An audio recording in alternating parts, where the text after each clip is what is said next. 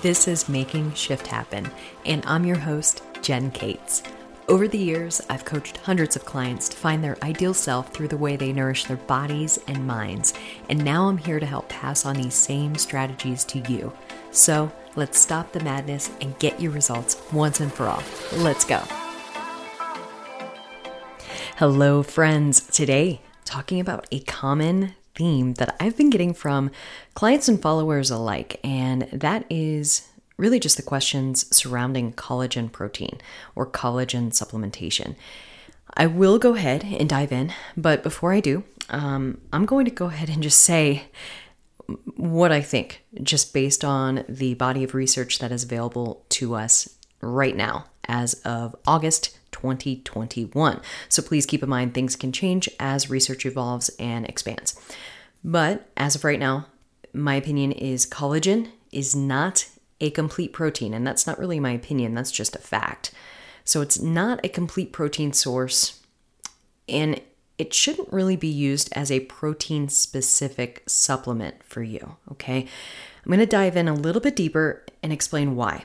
Because I know that a lot of folks have been adding it to their coffee and things like that thinking that it does help with protein intake, which it does, but to a much, much smaller degree than if you were to take a whey supplementation or a you know, even a, a plant based protein supplement that is going to have a lot of the amino acids that you need add it to it. Because here's the thing is amino acids, there are nine amino acids that basically hmm, how do i explain this? I need to i need to think a little bit a little bit more closely here but there's nine essential amino acids that we need to get from our diet because these are things that you know not necessarily our body can really uh, make on its own.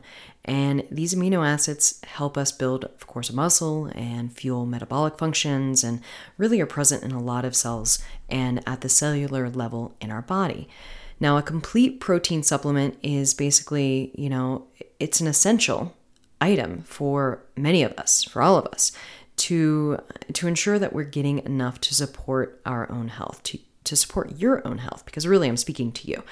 So, uh, that being said, collagen is is taken often based on, you know, it's quote unquote common claims that you'll see, you know, like you're going to have glowing skin, it's a great protein supplement, yada yada, but it's it's not really meant to be a protein specific supplement. I can easily go down a rabbit hole on this, but I'm going to try to keep it pretty succinct today, as best as I can, anyways, because you know how I like to, to go on tangents. Um, but I'm going to try to keep this relatively succinct.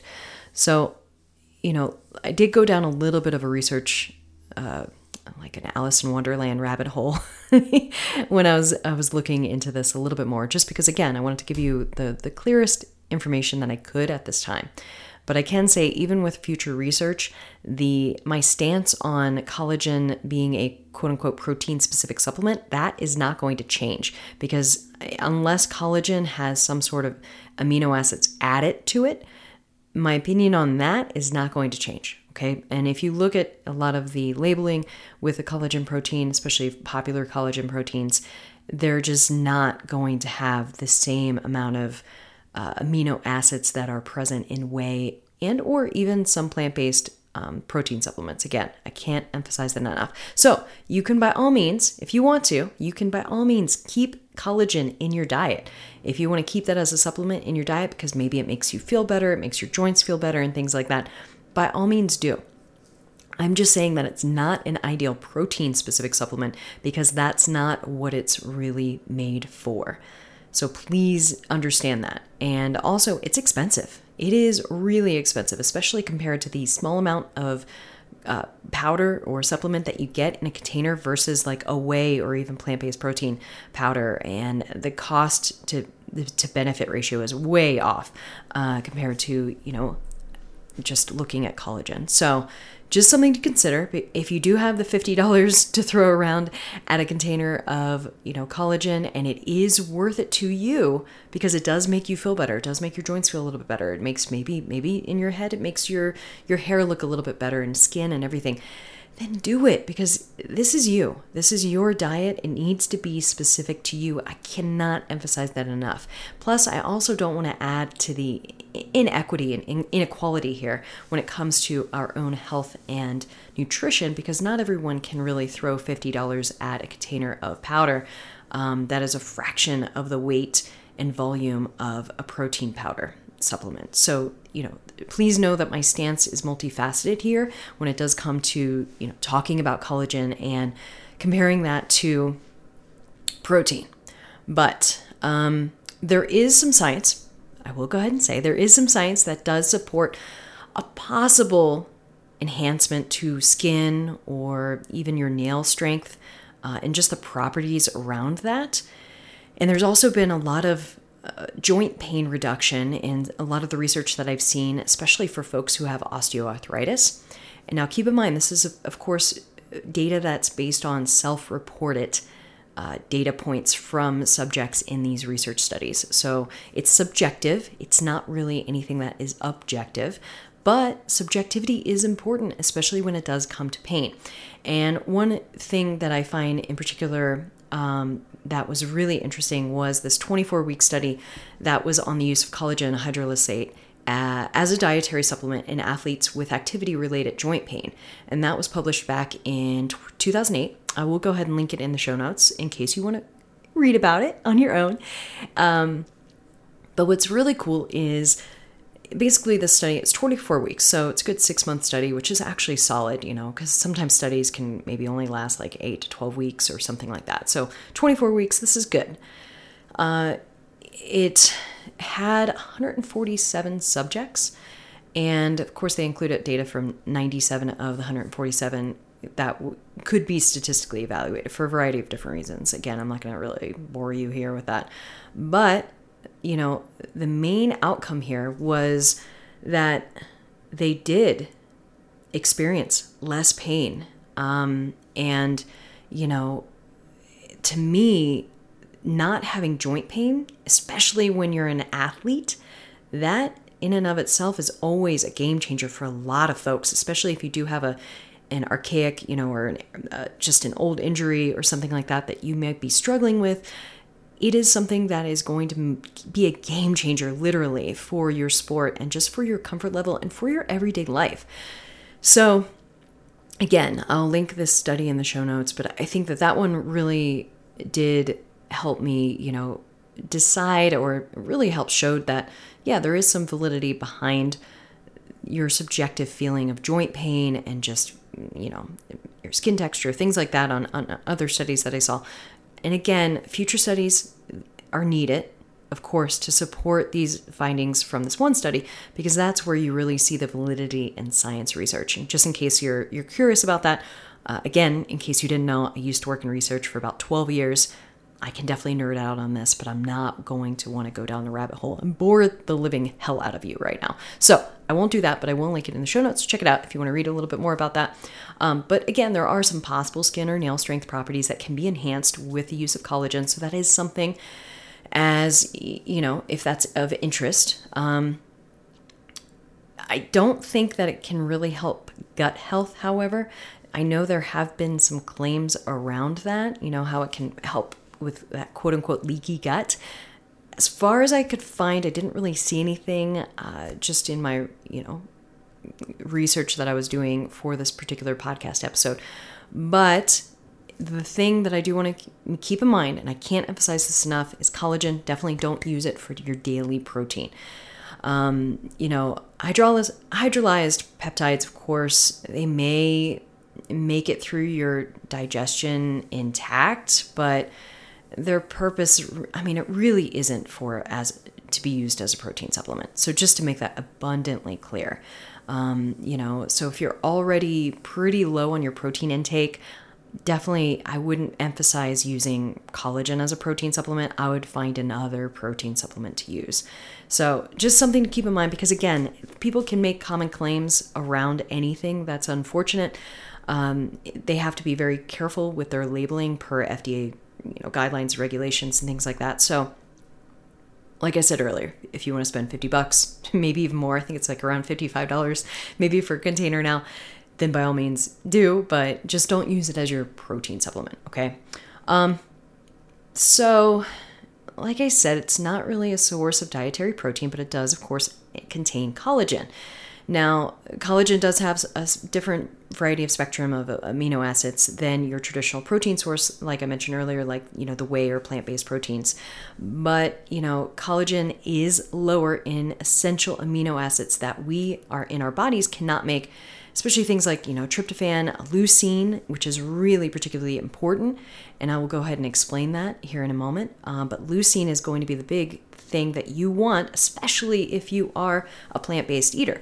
Leucine is going to be the one amino acid that you do want to supplement with. So that's why it's usually essential to take an essential amino acids supplement uh, if you are a plant-based eater okay? So, which is great because EAAs, which is what they're also known as, are abundantly more affordable than branched chain amino acids or BCAAs. So, just something to keep in mind in case you are kind of shopping around for a protein or if you are a plant based eater, this is something to consider. Um, collagen is higher, however, in glycine, proline, and hydro- hydroxyproline. So those are amino acids required by the body to, of course, build collagen. You know, and that helps, of course, give you structure to the body, strength to the body, things like that. But again, different amino acids profile. Now, with the leucine, so specifically looking at the branched chain amino acids, including leucine, there is a threshold that's needed to help basically stimulate muscle protein synthesis, or it's also known as MPS. Again, muscle protein synthesis. Now, you know, this is also known as the leucine threshold. And it's about two and a half grams, usually, I think is, is what I found. Two and a half to three grams is usually the threshold. Now, to give you a little bit of a point of reference here, generally looking at at the nutrition labeling and serving labeling and things like that for collagen protein, a single serving of collagen has less than one gram of that leucine. So, not good.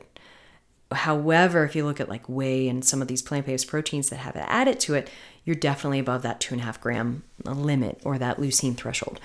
And, you know, that is where the big difference is for folks who are wanting to use collagen as a protein source versus it being just used as like hair and and kind of like joint relief. Uh, it's just something to think about. Again i'm not trying to scare anyone. I'm just i'm just giving you the data that i that i see uh, and that that are available to us right now. And again this can change but that generally won't change unless you get a collagen protein that has leucine maybe added to it, which I haven't seen uh, anytime I've gone shopping, but honestly, I don't really go shopping for collagen.